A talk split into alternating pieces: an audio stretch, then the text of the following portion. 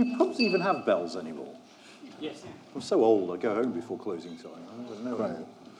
Anyway, welcome everyone to the latest in our Beer and Brexit series, and we are delighted to have with us Kwasi Kwarteng. I've got some interesting facts as ever. He has been on page three of The Sun, That's true. but not for the reasons you might suspect, but an even better reason than you might suspect. He's been on page three of The Sun because as a University College uh, Challenge contestant, to the, in the team that went on to win, he buzzed for a question, the camera panned on him, and he said, oh fuck, I've forgotten. Which earned him his place in the sun. Uh, he has a PhD in economic history from the University of Cambridge, so you didn't get into Oxford then. No, Absolutely. His first attempt to get into Parliament was Brent East, that Tory stronghold. Uh, but finally elected for Spelthorne in Surrey in 2010, and I think your majority is a healthy, if any majority is healthy, 13,000 plus. It's a good caveat there. Yes. Absolutely. there is no such thing as a safe seat. He was PPS to Philip Hammond, and in November 2018 became Minister in the Department for Exiting the EU, and you're responsible for the Future Security Partnership. That's right. With the European Union. there. So let's start off with a bit of reminiscing. We You're not going to ask about University Challenge, are you? I might come back to that, yes, Okay. because I find that story quite fascinating, but uh, It's quite a simple story. It's not that fascinating. I'm easily pleased. Were Eurosceptic at university? I was actually more pro EU at university. And I remember having a big debate with Anatol Kaletsky, who came uh, to Cambridge in the late 90s, and he was very against the euro. And I thought at the time that the euro was a natural progression. Uh, and so I was arguing for it, and he was arguing against it. And then 20 years later, I saw him at a book festival, and we had completely swapped sides. He was arguing for EU membership, and I thought that actually, once the euro currency, we didn't adopt that, then Brexit was a, not, a, not a logical and necessary step, but it was, it was something that Yeah. was likely to happen. In fact, I think that historians in the future will look back as, at us not joining the euro as a much bigger step than the actual vote to Brexit. That's my own view, but, uh, but let's see what But happens. it is amazing how things have changed. When I remember the outcry when arch Eurosceptic Gideon Rachman was given a column on the Financial Times as if this was the end of civilization. Mm. right. And uh, The debate changed now- yeah. hugely. So I think that, and why I say the comment about the euro is that I think if we had adopted the euro, Brexit would not have happened. So Yeah. not adopting the euro was a necessary but not sufficient condition for Brexit. And I think once we didn't adopt the single currency, we, we, we avoided that.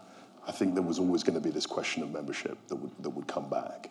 Um, And, it's worth remembering, I suppose, that if you read the Bloomberg speech again, which I did recently, Yeah. Cameron's concern was being a euro out. I mean, it was our structural situation vis-à-vis the eurozone countries that actually Yeah. sparked his thinking. So a, a lot of the debate about Europe at the beginning of this decade, 2010, 11, 12, was about the euro. And in fact, the word Brexit was, came from Grexit. Yeah. And everyone, and Grexit related to the euro. Whether Greece would leave the euro. And then I think um, Peter Wilding came up with Brexit in 2012. And, and of course, the name took off. so, as a historian, Thank you. would you like to rank Theresa May amongst Conservative prime ministers? I think, I think I'll avoid that. Okay, all right, fair enough.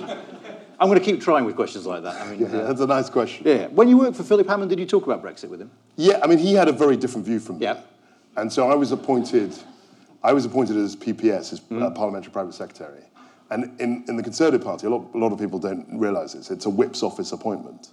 And I think in Labour, senior secretaries of state get to choose who their PPS is generally, um, or, or shadow ministers. Whereas in the Conservative Party, certainly now, it's very much a whip's appointment. And so I was appointed. I mean, he was, you know, he was indifferent really to me, um, and but he, he did he did question me on Brexit, and he said, uh, and he questioned me on other things, and then after about an hour, uh, he said it was he was happy with the appointment, and actually we got on very well. We worked very closely on budget, the budget in particular, 2017 budget, not the not the, the U-turn one in Yeah. the beginning, the end, the last one, the November one. And uh, I enjoyed working with him very much. I had huge respect for his attention to detail, his grasp of the brief. But we had, did have slightly different views on, on Brexit.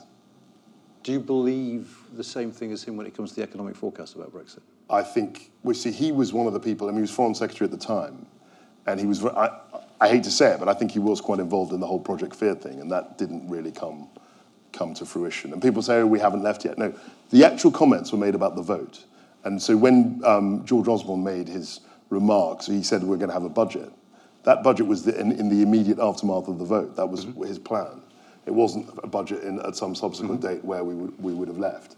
And I think a lot of those predictions, thankfully, will, will prove to be completely wrong, actually. But you get, as an economic historian, that there's a difference between a short-term economic forecast that tries to tries to predict behaviour and a long-term economic forecast based on putting in place barriers to trade. Yes, I do. But the problem is, is that there, if you're making, which they did, predictions about what will happen in 2030, yeah. there's no earthly power in the world um, which can, decide, can describe what happens in 2030. And my, my, my father's an economist. I was an economic historian. And I think broadly, when uh, Michael Gove said, oh, we don't believe in experts, I think that was, he didn't phrase it that um, nicely. But I think there's a broad point about ec- the, the pretensions of economics. I mean, economics is essentially a social science. It was known as political economy until essentially the middle of the 20th century, broadly, okay, the late 19th century. And it's adopted very much the, the, the, the prestige, the heavy mathematics mm. of physics. But it can never be physics. It can never be a hard science because you're dealing with human motivation and human behavior. And I think that, um, that I, I, I, respect economics hugely, but I think some of the claims that economists make about the subject and some of the, uh, the authority that it, it tries to bring to itself is pretty spurious. That's, that's all I would say. I think we've got to take it with a pinch of salt. One of the hardest things about my job is that my gut reaction will be to join in slagging off economists now. Uh, that's what I'd like to do personally, sure. but I'm going to actually stand up for them mm. and say, aren't you being slightly disingenuous? Because, all right, I take the point that no one can predict what the British economy will look like in 2030. No. But that's not what these forecasts are doing. What these forecasts are doing is saying broadly, all things being equal, and all sorts of other things will affect the size of the British economy sure. that we can't predict if we're outside the single market and the customs union and we're therefore trading le- less with our nearest and biggest yeah, trading look, partner. Look, I'm not here to re uh, okay. argue Brexit, okay? I'm making a very broad comment about economics as a discipline and the kinds of claims that it makes for itself. It has very little predictive power. As the Queen is supposed to have said in 2008, why didn't any of the economists see this um, financial uh, downturn coming? And then some of them said they did, but the vast majority didn't. And in a subject like physics and chemistry and actual hard sciences, physical sciences, they do make predictions which have, can be falsifiable. And when they are falsified, they, they change the theory. So to try and make economics the same thing as a hard science, which essentially is what many economists are claiming or trying to push, I think is completely wrong. Okay, but there is a happy medium between overclaiming and dismissing everything. Sure, I, don't, I wouldn't dismiss everything. Okay. You've got to interrogate the assumptions and you've got to understand yeah. the assumptions. But that's, that's the bit that I think is the most uh, open to debate, the various assumptions. I mean, people made certain um, predictions in the 1890s about you know, traffic in London, um, and they didn't know about cars. I mean, that was a massive, massive innovation, which no one could predict. So I think, I think yeah, it is helpful, um, but I think people slavishly follow uh, too slavishly follow uh, predictions which uh, are not made. It's a social science at the end okay. of the day. It's not a hard science. Did you consider throwing your hat in the ring for the leadership? Oh, every day. Actually, you got to the point. There was one point about two months before the thing kicked off. There were about 20 candidates. Yep. And uh, my researcher put them all in the spreadsheet. I won't even say all their names. You had a spreadsheet? I had a spreadsheet because I wanted to ta- tally what was going on. And actually, the, the spreadsheet became very useful because I saw that lots of people had, before, it wasn't public, they'd pledged to about three or four candidates. And this always happens in Tory leadership mm-hmm. uh, uh, uh, campaigns. So you've got to keep a tab of what everyone has been saying. And, I, and then I thought, well, I mean, if so and so is going to run, why shouldn't I run? Mm. But I didn't, thankfully. When you say so and so, I'm not going to say who the names were because some of them did run and some of them didn't. All right. Um, I mean, all sorts. And one person came up to me and said, "Oh, um, I said, you don't have a chance. You don't have any money. You haven't raised any money. You don't have a, parliamentary operation, um, and nobody knows who you are. I was very blunt. Yeah, but apart from that, and then and they said, no, no, I think I've got a great, I've got a great, I've got a great campaign, and and then uh, he said, oh, I, I, want you to be in charge of the parliamentary operation. I'm like, no, I don't, I don't think that's going to work, uh, because you've got to. I think if you're going to run for leadership, you've got to really think about, you know, who you are, what you represent, what platform you have. Hmm. Um, and I think a lot of the candidates um, perhaps hadn't thought that through um, so, so um, carefully. And actually, many of them didn't run in the end, and I think that that showed a lot of judgment. And some started to run and then pulled out, which again showed some degree of self-awareness. I'm almost embarrassed to ask you this next question, but do you, do you reckon you'll be in the next cabinet? I don't, I don't I have no idea. I don't think so. I don't even know who's going to win. right? you're, a, you're a Tory rising star, aren't you? Yeah, people say that. You know, that's, That's the kiss official of death. endorsement from That's our- the kiss of death. Official endorsement from the UK in a changing Europe. What could possibly I, go wrong? I, I, I, I, uh, that's a kiss of death. I mean, the number of future prime ministers that I've seen, Yeah. um, and the number of them that actually became prime minister is about 20 to 1, the ratio, roughly. So I would uh, very much avoid uh, that sort of uh, definition. Look, I, I want to, I like my job. I'd love to stay in DExEU. I might get offered another job. I might have to leave the government. We don't even know who's going to be the next prime minister. I know you want to prejudge that, but you know, it could go, it could go one of two ways. And I'm a Boris fan, a Boris supporter, but you know, let's see what happens. Are you a strong enough Boris supporter to make the case that he was a good foreign secretary? I think he was uh, a good. No, I, I would say he was a good. He, he was a good. Uh, no, hang on. He was a good. I think he's a very strong um, representative of British interests. I mean, he was unorthodox in many ways, but I think. That, uh, and what I want to quell is this idea that he was somehow a completely hopeless foreign secretary because there were a lot of enemies he had, uh, not only outside but within the party. Whatever he'd done, he could have had the diplomatic skills I was going to say of John the Baptist, but you know what I mean. He could have had extremely good diplomatic skills, and it would have been spun that he was a disaster. I mean, he's one of these figures who's always going to um, attract uh, controversy and attention, and people have strong views one way or the other. Um, and that's a function of being a very strong politician. I mean, there isn't a politician, you talking about in history. If you look at every single big politician, however you define that, uh, in the last 300 years, they've always divided uh, opinion. Uh, they've always been quite controversial figures. Looking back 300 years later, we don't see that. But at, at the time, they're very uh, controversial figures. I've just been at a literary festival uh, with a, a lady called Anna Beer, who's written a fascinating book about Walter Raleigh, Sir Walter Raleigh. And uh, she was saying that at the time, I mean, now he's seen as a kind of a hero of, of British intrepidity and all of that, and adventure. At the time, he was an incredibly divisive uh, and controversial figure. Um, and I don't think Boris is that divisive, actually, compared to some of these figures in the past. Um, and, I, and I hope that he can, he can win. Well, you've segued nicely into our next question because you actually wrote in the Sunday Times that you think he's a unifying figure. I think he can be a unifying figure. Isn't that a bit curious given that there are members of your own party who have said they can't stay in the party if he becomes a leader? So if he becomes the leader, I don't think anyone will leave the party. That's that you can quote me on that. If he does become the leader, I don't think any of the MPs Absolutely will. I don't think any of the MPs will leave. Um, what they do in any kind of subsequent vote on no confidence, I don't know, but I don't think they will formally leave at all. And I just feel that, you know, as mayor of London, he was a, he, he did bring people together. Now, um, it's the, the, I always say the Olympics, and people say it had nothing to do with it, but we always play that game in politics. If, if something goes wrong, it's absolutely 100% your fault. If the Olympics had gone wrong, people would have said Boris was a disaster and a shambles. Of course, when they went right, then it had nothing to do with him. And I always think that, you know, we should be even-handed in politics. That's a bit like our office. Is it like you found the same? Yeah, uh, and, and so I think that uh, he did, he, he captured something about the spirit of London then, in some way, and I think that was unifying. Now, just we're going to have to talk about the Brexit negotiations a little Sure. bit, I'm afraid. Uh, That's fine. It's called beer and Brexit after well, all, yeah. isn't it? Well, I've got wine, so I can do what I want. But uh, was going to say, it's your event. You've christened it beer and Brexit, but you're drinking red wine. That's very interesting. 50-year-old bladder, we'd have to have tea breaks, and we'd have to have breaks if I started Sure. drinking beer. But uh, you didn't want to know that. Sorry. Yeah. Uh, can, what does he have that Theresa May doesn't have? I mean, what, what is characteristic of both these candidates Sure. is they seem to think that they have something sort of in and of themselves, let alone their new negotiating teams or their new strategies. That means they can turn up in Brussels and the EU will say, ah, you're not Theresa May, we'll scrap the backstop.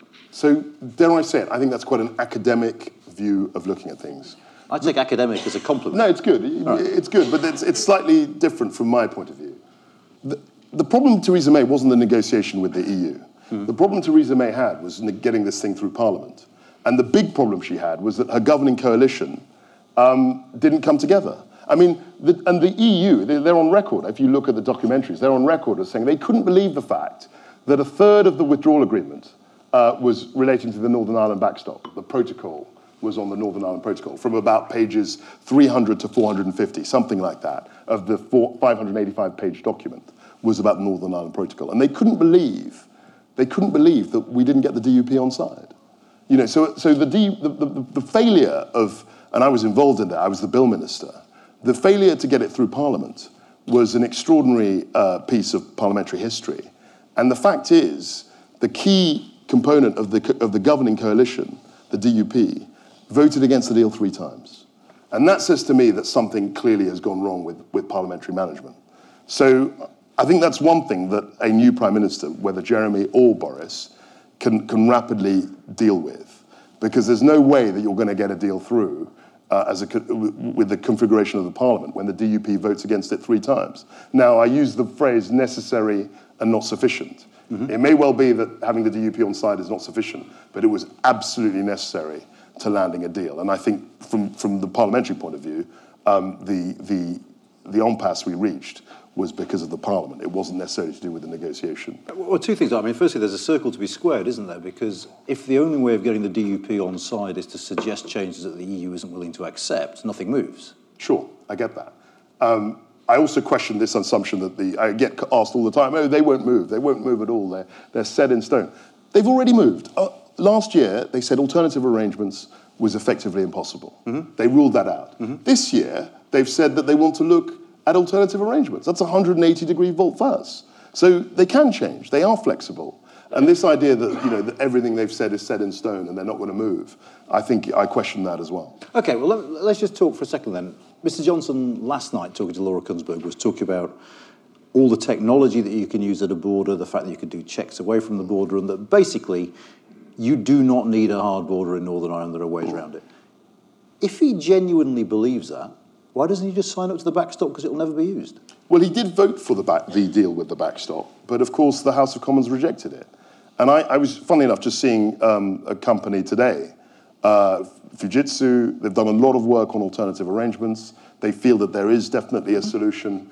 And clearly, I think, in terms of the backstop, alternative arrangements is, is going to be something which is going to play a bigger part. And the, and the question that I'm afraid Theresa May had to answer was how seriously people question, I'm not questioning her uh, sincerely at all, but people have questioned how seriously she took the alternative arrangements um, deal or, or, issue when she went to Brussels uh, earlier this year. But at heart, isn't this just a question of trust? Because ultimately, what the EU will have been saying today, let's not prejudge what they'll say in the future, is you find a way of making that border work, that's absolutely fine. If we're happy with it, we'll let it fly. Absent that proof, why should we trust you? Give us the backstop. And let's face it, if they're dealing with a prime minister who's threatening to withhold money we've agreed to pay them, which they see as a liability, why should their trust be any greater?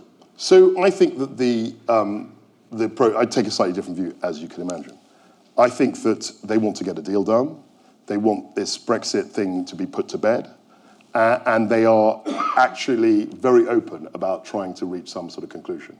With regard to the hard border, the Irish government have said they don't want a hard border under any circumstances. Mm-hmm. We have said we don't want a hard border under any circumstances.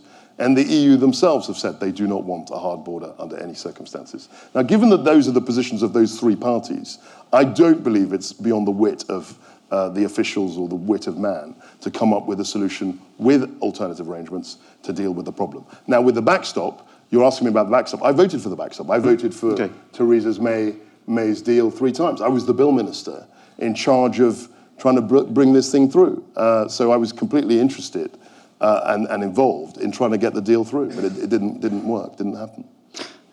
You said in the past that one of the problems with the negotiators was that the negotiators had become friends or were friends. When did I say that? Uh, we will find At out. Yeah, I agree with that, but I just wanted to know when. Okay, I, I can't remember when you said it. We haven't, we haven't, I haven't got footnotes. Uh, but is that is that an accusation that Ollie Robbins went native? No, I wouldn't use that, uh, that those words. But um, I think when you're in a negotiation, uh, you've got to think about the politics mm-hmm. back home, mm-hmm. and you've also got to engage with the, the people you're negotiating with.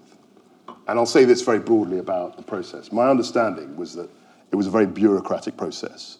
The, the, the Prime Minister took, took a bureaucratic view and essentially, I think, forgot about Parliament. Because that's the only way you can explain why we lost by 230. Uh, can you imagine it? 230 was the majority against the deal when it came to the House in January. And this was a record. I think people had to go back to the 18th century to see a governing party lose that heavily. And I, even then, when they scoured the records, they didn't find. Isn't there a different spin you can put on that, though? What is your spin? Well, the spin on that would be that actually MPs didn't start to take it seriously or understand what the hell they were doing until the third vote, by which time the majority. But do you was- think, as a prime minister, that and people forget this? People forget about the, uh, how our system evolved. There, were- there was a prime minister before there were organised parties, and the whole point of being prime minister from Walpole was that they could manage the House of Commons. That's what that was the key part of the job, and I think that as a government, we did we didn't we failed to do that. And a very uh, clever, friendly uh, American professor made ex- a very good point about um, what happened with uh, the Theresa May's deal. Uh, those of you who know uh, and read about the First World War will know that after the First World War, President Wilson came up with this idea called the League of Nations. And what he did was he negotiated the League of Nations with the uh, powers in Europe and then tried to sell it in Congress. And do you know what happened? It completely bombed because he thought, right, this is a really sensible idea. This is a great idea. Reasonable people like me and across the world think the League of Nations is a fantastic idea and that the Congress would rubber stamp it. And you know what? They didn't. And I, you know, studied First World War history at university and all the rest of it. I didn't see that analogy, and it was very interesting that this American professor uh, m- made that analogy between Theresa May and her withdrawal agreement and, and um, President Wilson and the League of Nations. It was a classic case of negotiating with people uh, abroad, and then sort of somehow slightly forgetting about your constituency at home and the domestic politics that could realize your, your dreams. And I'm afraid that the analogy is, is a, quite a good one. I mean, I'd love to do it and sort of, for devil's advocate's sake, defend Theresa May's handling of Parliament, but I can't find a way of doing it. But how, Uh, how do so- you do I mean, she lost by 230. I was there. I mean, I, I, I said to the whips, I came into the department in November last year. And, and at that time, you'll remember, we were going to have the meaningful vote in December. Yeah. And I said to the chief whip, I said, or one of the whips, I said, so why don't we have the meaningful vote in December? He said, we can't possibly have the meaningful vote in December. And I said, why not? He said, we'll lose by 200. Let's do it next month. It'll be, you know, we'll have squared the necessary alliances and we'd have got it through. And then I remember seeing another whip the night of the vote. And I said, so what's the, what's the score? He said, she just showed me. She couldn't even utter the, the, the, the numbers. And it's 202. And I said, 202? That's a huge defeat. He says, no, 202 is the votes we got. The actual vote was 230 against the, the margin. This was unprecedented. I mean, you know, we, we, we, we, we're living through times which nobody has ever seen, and, and we think it's normal. Now, for a government, and, and a lot of journalists said at the time, this is absolutely extraordinary. This is, I thought actually that she might resign at that point. But um, we, we had two further iterations. Uh, I think the closest we got to was 58. That was on the third on the third vote. And as I've said, the DUP, your key, the keystone of your governing arch, rejected the deal three times. This is not good parliamentary management. I hope you're not teaching that to your students, because Oh, it I- isn't. I It is- avoid my It students isn't. even- this No is worries. not good. I mean, I think Theresa May had great strengths as a prime minister, but parliamentary management. And people will look back on the in the past was not something we were we have been particularly good at. No, no, it does seem to me that it, there is a certain lack of numeracy on all sides in Parliament at the moment when it comes to votes. But do you think ultimately you're going to need Labour votes? I think we want to get votes wherever we can. I mean, that's what that's the aim of the game. I think that um, uh, we could we again we could have approached Labour slightly earlier in the process, and that was one of the, the things that people in the, in the party, in the Conservative Party, would found very difficult. Yeah.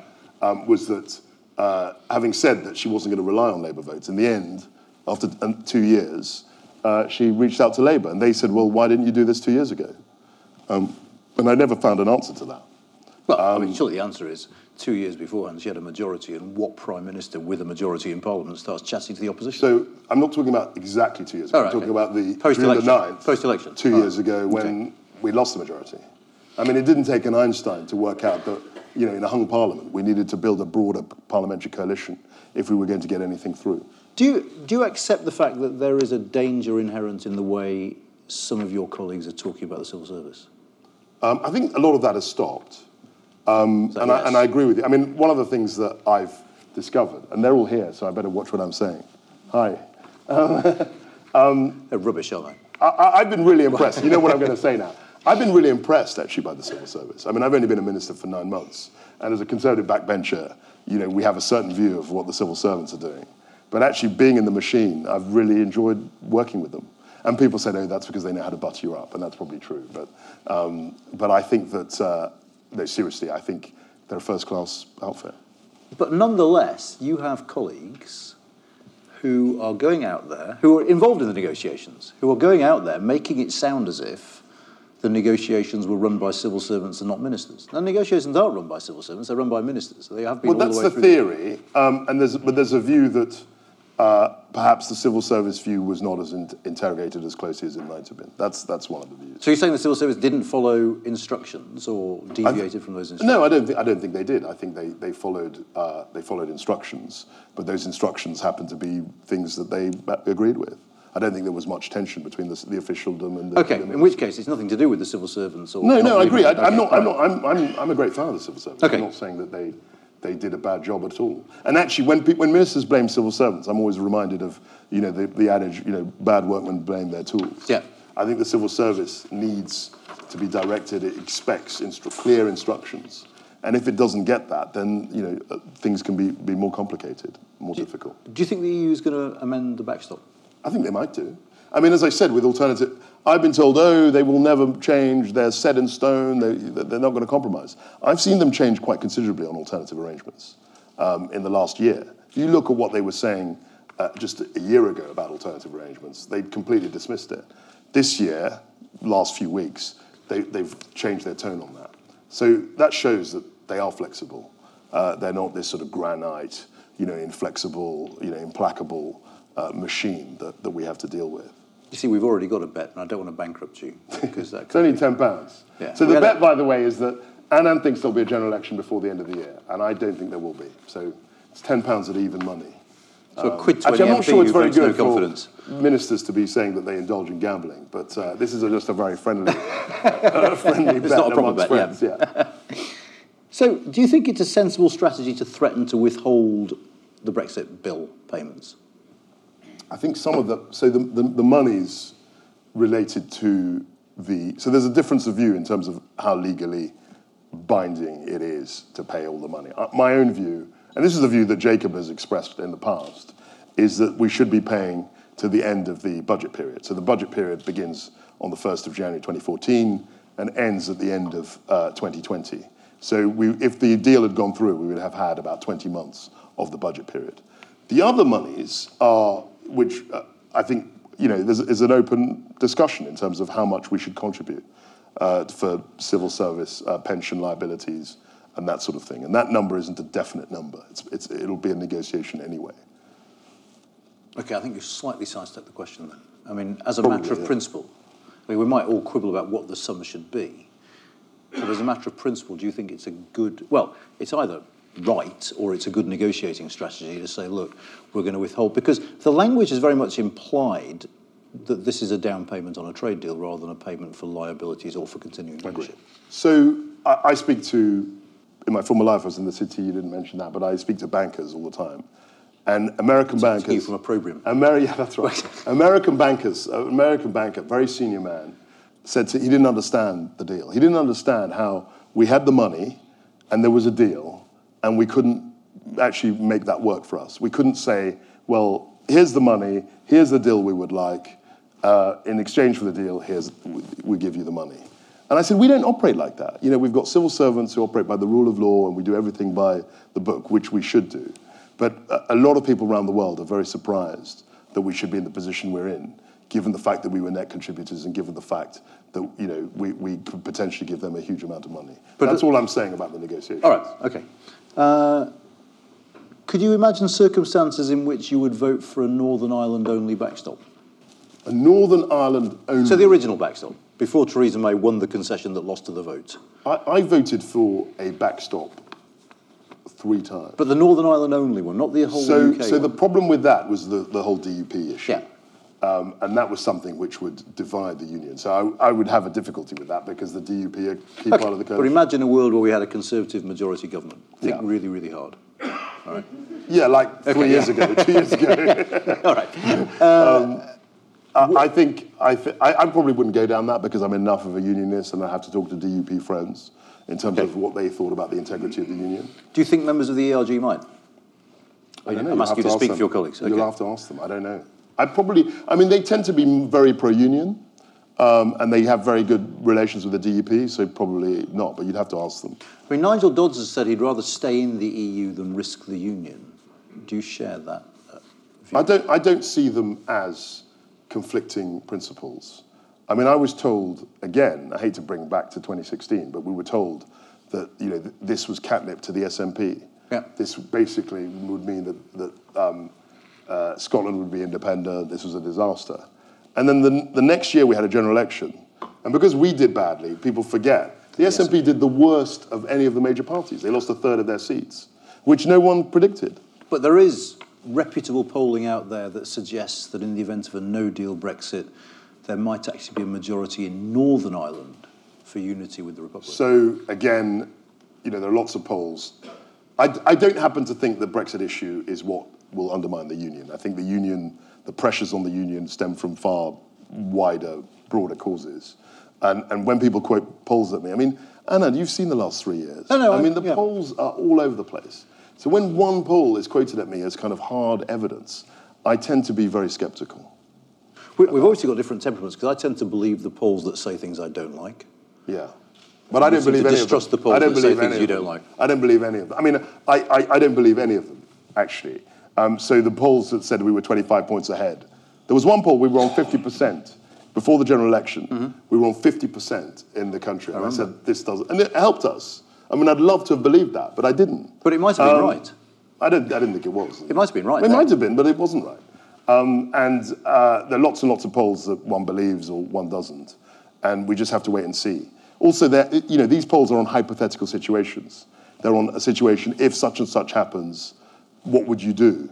And those are notoriously iffy polls. Everyone knows. Again, we're talking about social science. You know, when you're trying to poll on something that hasn't happened Yeah. and it's a hypothetical, uh, it's a very shaky basis on which to, to base sort of numerical data in which to make an argument.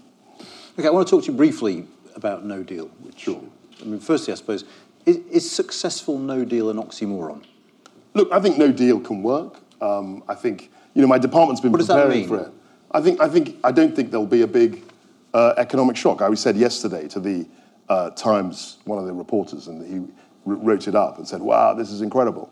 Uh, and this is just the point that uh, Mervyn King made. If you look at GDP from 1800, I know it's a very very long time ago, but if you were to look at a at a, at a, at a, at a graph uh, you would see that the British economy over 200 years has grown between about 1.5 and 2% a year on average. And he made the point that if you covered the years, you covered the x axis, you wouldn't actually be able to spot uh, where the world wars and the big tremors were because through this even growth. And I said, no deal is not a world war. It, just isn't. It just isn't anything like that. Um, and so, on that basis, I don't think it will have a long term effect on the growth of the British economy. And what makes countries rich? You know, Adam Smith talked about it. It's um, tax policy, macroeconomic policy, innovation, productivity.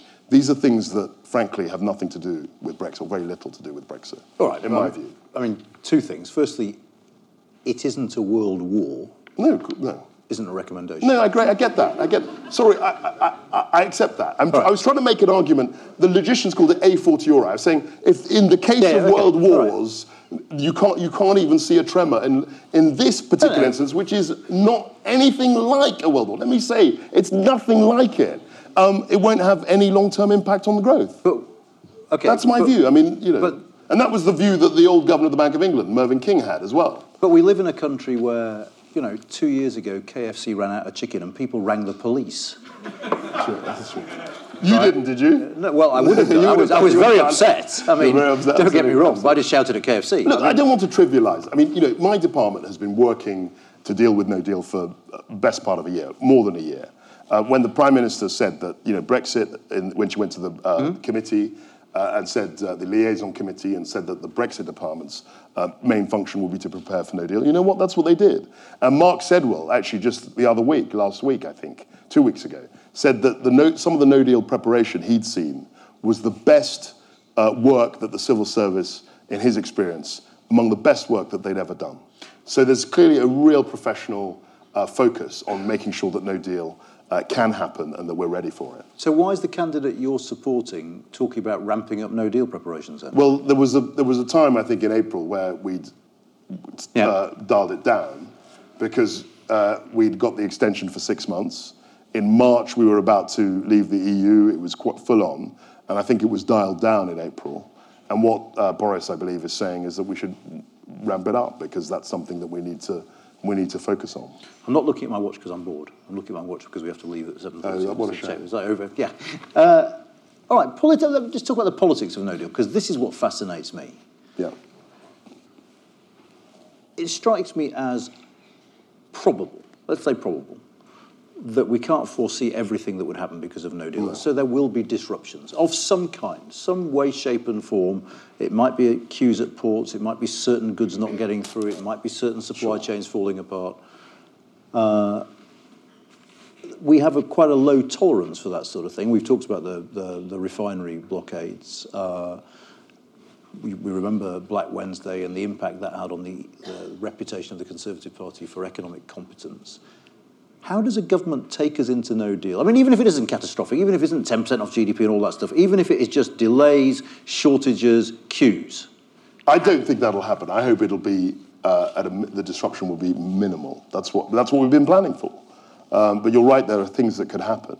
But I, I think that's something that's How do you uh, stop manageable. supply chains getting messed And up? And so the, the alternative is having said that, you know, 100 times, I believe, that we were going to leave on the 29th, and then having written for an extension, and then having got the extension on the 31st of October, I think any government that then asks for another extension uh, would, would be in an even more difficult place than, than the, the situation you described with no deal. That's my own view. Now, we have a different view. but I'm talking um, about the country, you're talking about the party. I'm talking about the country, and I'm talk- and you were talking about um, how does any government, uh, which is party-based, you were talking how does any government respond to that um, politically? Because you're, you're, you're, when you mentioned Black Wednesday, you weren't talking. You were talking about the fate of the Conservative Party afterwards. That's And- and the reputation of the that- Conservative yeah, Party, that, that's yeah. what that's what I. But I'm saying we have an equal reputational risk, having said that we were going to leave on the 29th.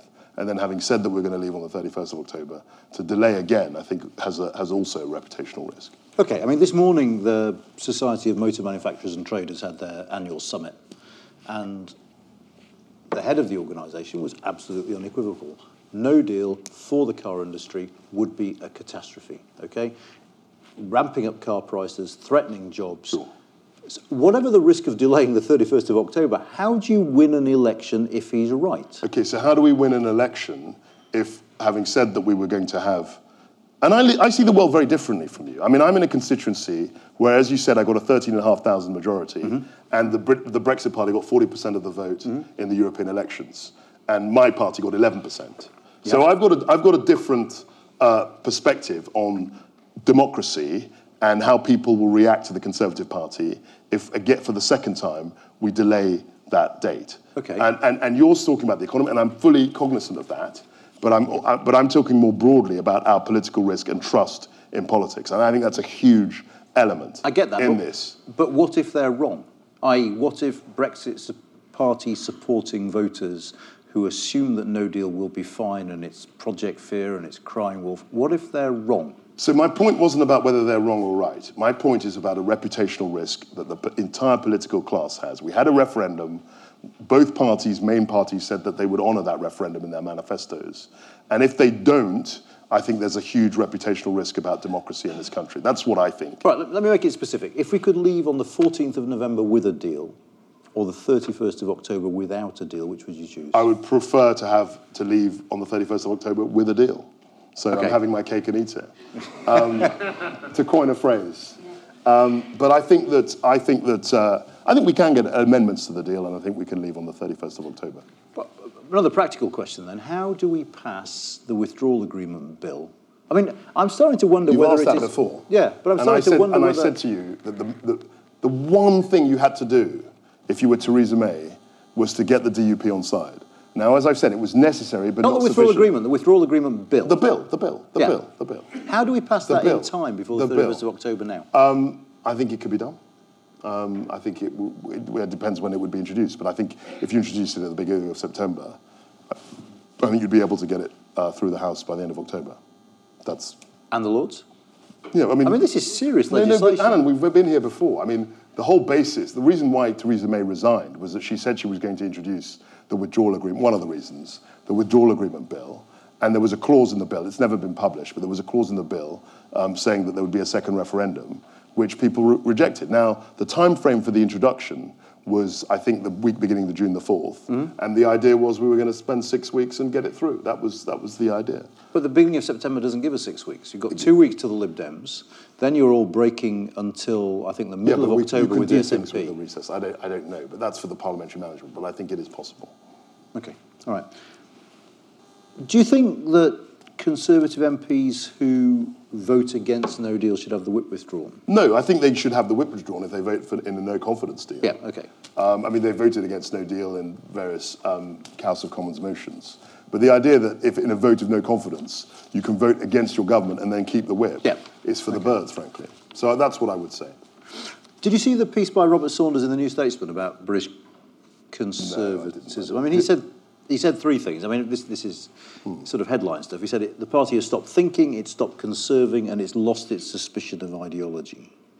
so And well, I'm going to put you a specific Yeah. question on each one. Uh, I mean, with regard to stop thinking, this seems to be a leadership contest of wild, unfunded, and un- unaffordable tax So I think there's a lot of thinking. I mean, if you look at um, people like Neil O'Brien, just to mention uh, a lot of MPs, uh, we've written, b- you know, beyond Brexit. I think there's a, there's a huge amount of ideas. Whether those ideas are adopted by the leadership is another question, um, because I think we've gone through a period where we've had a very intensely bureaucratic approach to government, and it- people are saying that.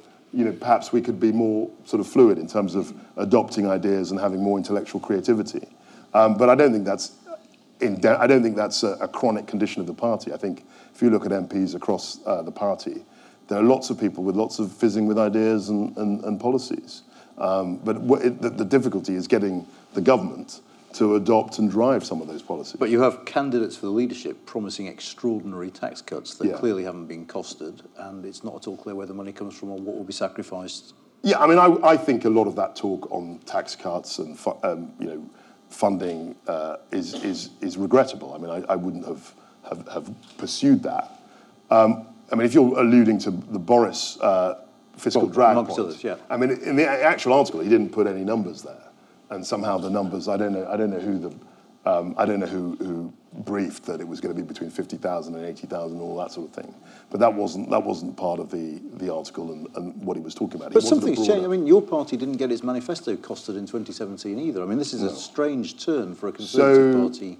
in 1979, I know it's going back a bit, and we're quite old, but um, the Tory manifesto, I, I looked at it two weeks ago actually.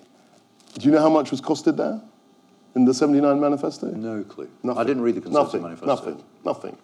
Um, and yet they had lots of ideas. Actually, when the, the beauty of that manifesto was that it talked a lot about philosophy, it talked a lot about uh, the state and so-called ideology that your friend is saying that we, we, we're now entranced to. Um, and it didn't have any costings. But at that time, there was a real ferment of ideas. Nobody would say that Thatcherism didn't have ideas. I mean, you might hate the ideas, you might disagree with them, but they had it. There were ideas. I mean, Tony Benn said of her, to me actually, and he said it uh, uh, uh, many times. You know, Margaret Thatcher. There are two types of politician. There's, there are weather vanes, and there are signposts. And the weather vanes obviously buffet around with the winds, and the signposts are very clear about the direction they're going. And he said Thatcher was a signpost. Even though I totally disagree, this is Tony Benn speaking, with the direction she was going, she was a signpost. And actually, going back to that time, that, you know, there was an ideology broadly, um, and there were very little costings in that manifesto. So which of the two is Boris Johnson? I think, I mean, I mean, is it the Boris Johnson who blew the dog whistle on immigration in the referendum campaign, or the Liberal I thi- Internationalists? I, think Boris, broadly, and people forget this, but Boris actually supported Ken Clarke in 2001. The first uh, year that he was in Parliament, um, he was a Ken Clarke supporter. You know, he's a, someone who doesn't uh, make any bones about the fact that he's a one nation uh, Tory. And a lot of people, his friends now on the right of the party, um, do question some of his you know, very broad, slightly fiscally expansive uh, commitments. So I think he's been a, a, a- sort of broadly one nation Tory um, ever since he's been in politics. But isn't one of the problems with him that he's been a little bit of everything at some point, which means that we're not exactly sure which one we're going to get? So it's a very interesting thing. Um, 20 years ago, I remember someone saying, someone like Blair or Clinton, they could reach all parts of the party. And that was a good thing. A politician who can uh, range across you know, the extremes of his party, appeal to the centre of his party, build a coalition, that's a good thing. Boris did exactly that with AMPs. And now he's being accused of being a flip flopper or saying things to all, all, things to all men. I think that's a very sophisticated politician. I mean, I would struggle to do that. I think it's a very sophisticated politician that can bring enough people from different wings of the party to back them in the leadership. And that's exactly what he did uh, in the last rounds that we saw two weeks ago, in the last two weeks. I don't think Blair ever reached Corbyn. I have to say. Well, he used uh, to have tea with Corbyn a lot. Yeah, but, used, yeah. yeah. I mean, Corbyn still, Corbyn still. Actually, it was it was Dennis Skinner he had tea with. You're right. He didn't reach everybody. So, I mean, the, the, but, he, but he, he did have a broad coalition within the party. I mean, the second charge of this article by Robert Saunders, and I should say, not all academics are my sure. friends, so this isn't necessarily is the party of conservation now has members who slag off business, slag off the civil service, abuse Supreme Court judges. That's a bit weird, isn't it? Um, again, I would go back to the 80s. Uh, uh, the, in the 80s, because he's saying that this is all new, he's, or he's saying his thesis is that somehow, at some point in the past, the Conservatives. No, the thesis is that core elements of conservatism have been abandoned. Yeah, and I would say that challenging vested interests certainly since Thatcher's time, has been a, a, a, tradition within the Conservative Party. What are you conservative? Um, the, uh, as Nigel Lawson said, he never described himself as a Tory. He said, I'm a, I'm a Tory radical. Me, you know, his memoirs are memoirs of a Tory radical. So the idea that the Conservatives are just, you know, want to freeze everything in aspect. That they're conservative. Um, and uh, I think is, is something that, that I would challenge. Um, I'd love to have. I don't know who this Robert Saunders I will send is. I'd love we, to have we will, we will send a conversation with him about and we can it. put you in touch with him because I, I, don't think his understanding of the history of it is, is quite right. And the third claim, I'm going to soldier on here, sure. is that the Conservatives are famously, famously a pragmatic party, but Brexit is basically an idea. So again, I'd go back to the 80s. They said exactly the same thing then. They said this is not pragmatic, this is not uh, consensus driven, this is too ideological, and we won three general elections. Okay, the opponents were split, but they, we won three general elections with good majorities. So again, that's not something that is new. I don't think it's true, actually. I don't think we're any more ideological as a party than we were 30 or 40 years you ago. You don't think your party looks and feels and sounds fundamentally different to how it sounded five or six years ago? I think Brexit has, has brought things to the fore that were underlying. Mm. But are you asking? Bill Cash was saying those things 30 years ago. We had people in our party who no. You changed. always find the odd outlier, yeah, yeah. but now but it's, I don't it's think front broad, and centre, isn't it? I don't think the well, it's only front, front and centre because the European issue has become front and centre through Brexit. But I think the, there is still a broad a range of opinions on all sorts of things. How many Conservative foreign ministers have said F business? Well, he said it in a private conversation. I mean, I've. But, you, you, haven't had dinners with Conservative foreign ministers. I've heard them use a lot fruitier language than that on all sorts of things. On business? I mean, on, business, on all sorts of things. I mean, I wouldn't want to. I wouldn't want to go there if, I were you. I mean, you know, he said this in some dinner, and you know, he uses the F word probably a bit too liberally. We all do.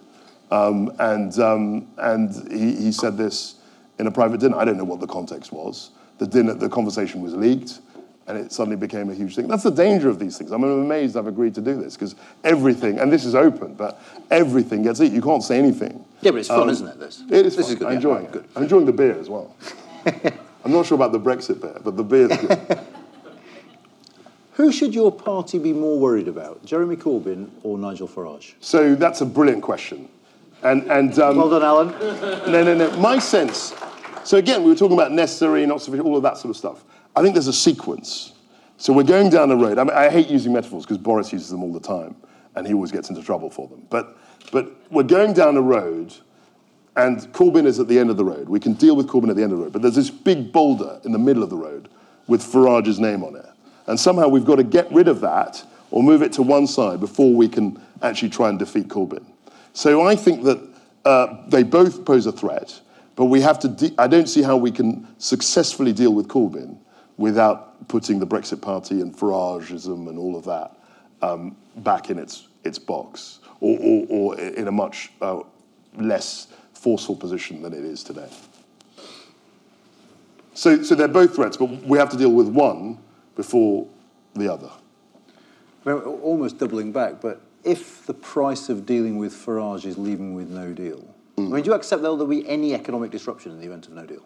I, I, think what I would say is that whatever it is will be far, far less than a lot of the doom mongers and, and scaremongers are saying. That's because if there is any, it affects your ability to take on Corbyn down that road. Yeah, I think it, you know, there, there's risk. There's risk in everything in life. There's risk in any policy. Um, and I think there is risk, but I think those risks have been grossly overstated uh, to the economy as, as a whole. Do you think no deal increases the chances of you losing that second? So you've asked me, I don't know how many questions. no, no, I know, but I mean, about forty percent no, of them I'm have been talking, on I'm, no talking, deal. I'm talking about the politics now. And um, I think, well, we have to see what the fallout of, if, if, the, if we do have no deal, what, what the consequences of it are. Um, but I think that, I actually have a private view. I don't think Corbyn will get in. Um, now, the Labour Party might change leader, I, and, I, and I suspect that they might, given the fact that we've done it. Um, I think they, they, there'll be a lot of pressure among parts of uh, the Labour Party to, to refresh uh, Okay. the Labour Party. Uh, so, but I don't think Corbyn himself will, will, get, to, will get to number 10. Who That's do you, who do you personally feel closer to politically and ideology, ideologically? Jacob Rees-Mogg or Dominic Grieve? Um, depends what issues. I mean, on social issues, I probably am more with Dominic. On the European question, I'm probably more with Jacob. And on the economy, I don't know what Dominic Grieve's views are on the economy, actually. I don't know what his, um, I mean, I, I I know him, but I don't know him so well to know what his views about economic growth and, and regeneration and the budget. I don't know what his views on the budget are. Do you think the So parliamentary party is becoming an unsustainably broad church? Well, the, again, the party's always been a broad church. You look at the history of the Conservative Party. Um, there've, there've been pro-empire people, there've been anti-empire people, there've been pro-free trade people, there've been protectionists, there've been um, pro-EU people, dare I say it, there've been anti-EU people. There's, there's always been these uh, cleavages in the, in the Conservative Party and differences of view and debates uh, within the party. And I think that's a healthy thing. Um, and I, it's the same with the Labour Party. There's always been huge divergence of views on all sorts of issues on nationalisation, on, uh, as I say, free trade, on uh, labour reform. There have been all sorts of divisions in the Labour Party, as well as in the Conservative Party. This isn't anything new. Uh, this isn't anything new at all. Do you think it's good that it is Conservative Party members that will choose the next Prime Minister? So this, we were talking about this earlier. I think that um, it's a, a massive improvement on where we were before. So people forget this, but I'm old enough as you are to remember the 1990 uh, I'm very young. transition. I know you were, you were in primary school then, but, but, uh, but some of us who were doing our GCSEs at the time remember. Oh, God, you did GCSEs? Yeah, yeah, yeah, yeah that's right. I've Blimey, I exposed did. O-levels. I know. All right. Um, remember that at that time it was just the Tory MPs. You know, we were having a new prime minister. And I remember when he was elected, no one had heard of him. And people said, Who, who's John Major? You know, Powell actually famously said, I think John Major doesn't exist. I think he's a confection by the media. Um, and that's how we elected our prime minister. And again, not even the distant past, we all remember 2007 uh, and 2016, different parties, we had a new prime minister that wasn't even elected. Um, so having 160,000 members have a vote on a new prime minister is a significant improvement on the times before, where these people either emerged or were, were uncontested um, and, and came to power. I mean, I get you're going to need their vote one day when you stand for leader, so you can't say the danger is they elect a leader who's fundamentally out of touch with the electorate at large. Which, I wouldn't say might, that. okay. I'm never. Nor gonna- should you, because never- you've got your ambitions. I no, mean, no, that no, no. Look, I mean, this some idea free that- advice. Don't say it. This idea. Move on. I've got other questions. We're fine. This idea um, that the members are, you know, what did uh, Cameron's man call them? Swivel-eyed. Swivel-eyed loons. I think that was just completely, and that actually sums up what happened to Cameron, really, because he didn't really understand um, uh, much of what was going on in the Tory party uh, in the country. And if he had done, I think he would have taken a much more cautious view of the referendum and how he campaigned in it. Um, I think uh, I think he underestimated the the strong feelings that many members and Tory voters had uh, about the EU. Are you looking forward to his memoir? I'm thrilled about his memoir. Because I remember a friend of mine said, well, Hillary Clinton came out with hers in six months. Do you remember what happened? Um, she lost in November 2016. And the, the memoir was out in six months. Whereas I think David has had a more sort of maturing, uh, more leisurely approach, perhaps, uh, to his memoirs. But I think the book will be fantastic. I look forward to reading it. You're going to do a review of it? I might do. Um, d- depends who's, uh, who's, who wants to do, me to do Who's what. asking? Absolutely. No, I think, I think it'll be fascinating because I think that, I mean, a lot of these memoirs are very interesting for what they don't say. So it'll be very interesting, you know, who he talks about, who he doesn't talk about, uh, and, and how he perceives uh, what happened. And I think actually it would have been very interesting to have the memoir immediately afterwards because, like all human beings, we always use hind- hindsight perhaps to justify or to explain what we've done. And I think three years on is quite a long time. I'm taking that as code that you can just look under K in the index. No, that's First what everyone does. Arrives the I never see myself right, in the index, unfortunately. Who's your yeah. political role model? I don't really have a political role. I mean, the people I admire in politics. Um, I like Margaret Thatcher. I liked uh, a number of the people around her. I liked uh, Nigel Lawson. I thought he was a very interesting. That's the net, sort of internationally. in all Uh, internationally, You're a historian. I thought Barack Obama was very interesting. I thought, uh, I think Macron is very interesting. Um, I don't necessarily share all their views, but the way they project themselves, the way they connected with their, their electorate, I think. but who's the politician that's most inspired you? I think a combination. I mean, I like, as I say, Thatcher was an extraordinary figure in my uh, formative years. And actually, I met her once and I said, You're the reason why so many people on the Conservative side and the Labour side, frankly, um, went into politics. But she was the dominant figure of our time. I, I, just an anecdote on this. The, I made my maiden speech, um, and there were 20 other MPs in 2010, who made, including Gavin Williamson and all sorts of people. And there must have been 20 speeches that day, on, and 10 roughly from Labour, 10 from us. And three quarters of the speakers mentioned Margaret Thatcher, either for good or ill. And I remember thinking, I was sitting in the chamber thinking, she left power 20 years ago, in 1990. And in 2010, we were still talking about how Thatcher had, had influenced us or spurred us in one way positively or negatively or all of that. It seemed like an extraordinary thing. And it was almost as if the last 20 years, the preceding 20 years hadn't happened. So she was a big figure in, in, in, in my political development. Now, I don't think everything she did was right, and I think her style, she you know, led a lot, a lot to be, sometimes a lot to be desired. But broadly, she was a, a, a very impressive political figure.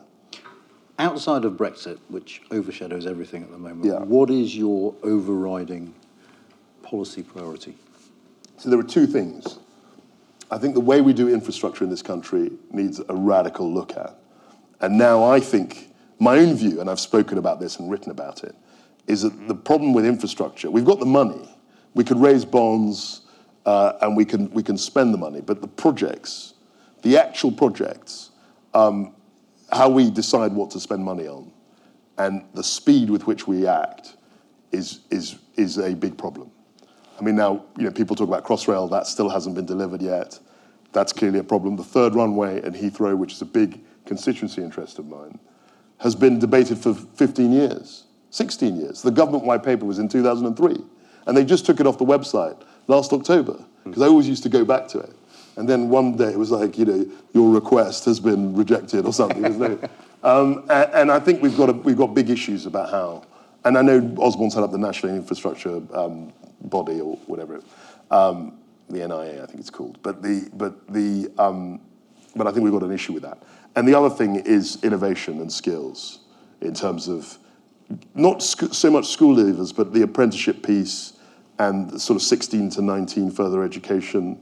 I know we brought in T levels, but I think the way in which the workplace operates, um, our education system i- i- isn't catching up quickly enough with, with how it work is, is evolving. So those are the two interests, those are my two big interests in terms of driving growth and productivity. I think we've got to look at training, education, and infrastructure. Before I let you go, we have a quick fire round. Yeah, I've read the questions. Have you? I'm prepared. Yeah. How? My officials. I've got officials. Oh, I think we sent you the wrong. They've done their it. research. Anyway, just just No, far I'm away. gutted now. This is ruined Well, the whole. I'm not going to change. I mean, they're Self- big okay. fire. I'm not going to. Beer or Burgundy? Uh, beer. Beatles or the Stones? Beatles. Good, you have read them. Cheddar or Camembert? Cheddar. I'm going to say that, aren't I? I? I've given Brexit. Well, if you've got no taste. yeah. I'd like to say for the next question, Jacob Rees-Mogg didn't understand it. Oasis or Blur? I can just about understand it, and I Oh, think well. Oasis. You think Oasis? Yeah, I think Oasis are better. Beef bourguignon or steak and ale pie? Beef bourguignon, I'm afraid. Okay, no, that won't fine. go down well in the No, no, not at all. UK in a changing Europe or any other think tank you care to mention? So what do you think I'm going to say? well, I don't know. I've got a present here for you. You don't know what it is. If I don't it's totally right up to you whether you get it or not. Uh, let me think. Uh, it's a difficult one. UK IC. There we go. IACA. Give you- in that Oh, case. wonderful. Ah, yeah, you see? Can I drink my beer out of it? You can, indeed. Yes, that would be this lovely. is mad. I don't have much That left. with the cameras going mad. It's really exciting. Cheers. Kwasi Kwarteng, thank you so very much indeed Thank for coming you, along this you. evening.